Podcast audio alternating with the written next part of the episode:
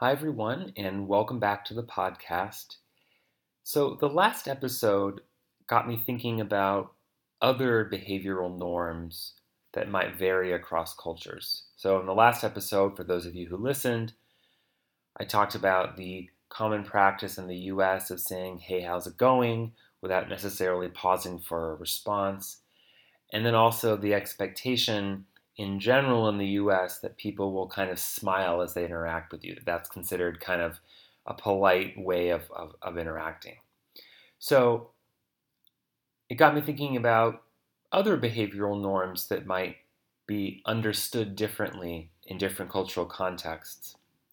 And I've been reflecting a bit on uh, formality and the relative extent of formality in different cultural contexts.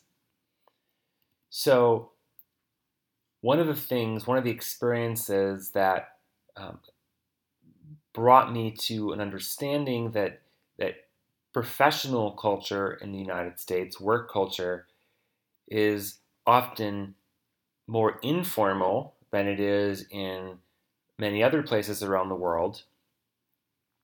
Was uh, a few years back, I had the chance to work for a period of several years with some colleagues who were from China. And I had generally sensed, uh, on some level at least, that uh, there was a greater degree of formality between my Chinese colleagues and um, perhaps expected on the part of my Chinese colleagues towards myself and my American colleagues. But what really brought this point home for me and caught me by surprise was after having not seen one of my, my female colleagues from China after uh, uh, about a year, uh, I went to hug uh, this, this colleague. Uh, and it was very clear from her body language that she was she was uncomfortable with me with me um, attempting to hug her. And so, you know, I have to admit that my first reaction in that moment was I was a bit hurt because you know my assumption uh, in that interaction was that we'd worked together for a few years. I worked very closely with her. I felt like we'd um, developed some really strong rapport. And when she sort of rejected the hug, uh, I, I, was a bit thrown off and, and, a, and, a, bit hurt.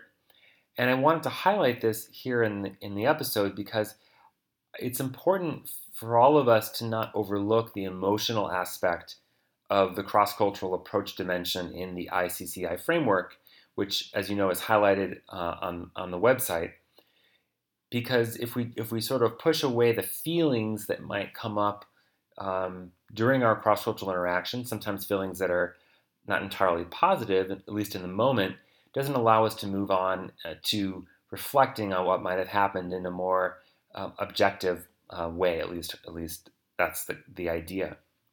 So after having this initial reaction, I sort of stepped back and reflected on the interaction and realized that none of my Chinese colleagues hugged one another, at least not in my presence, and that overall there seemed to be you know, pretty little physical contact uh, between them, particularly between men and women. So there was, there was also very much this gendered component, at least from my observation. And so, in this reflecting that I did after the fact, uh, I hypothesized that the uh, my colleague's discomfort with the hug um, probably or could have to do with my colleague's relative valuing of formality in her professional relationships based on her cultural context, and my relative valuing of informality. Uh, we both certainly had the best of intentions, but in that moment, our varying cultural values clashed. So yeah, I wanted to share this experience with you uh, as a way of highlighting um, the kinds of behavioral norms that can come up and, and the feelings that can come up when we're going about uh, a behavioral norm that feels perfectly quote unquote normal to us. Um, and then it becomes very clear to us, perhaps in a surprising way, that it may not be normal for another individual from a different cultural background. Uh, I hope this episode was interesting. Uh, thanks so much for listening and I can be reached at iccimodel at gmail.com. Thanks.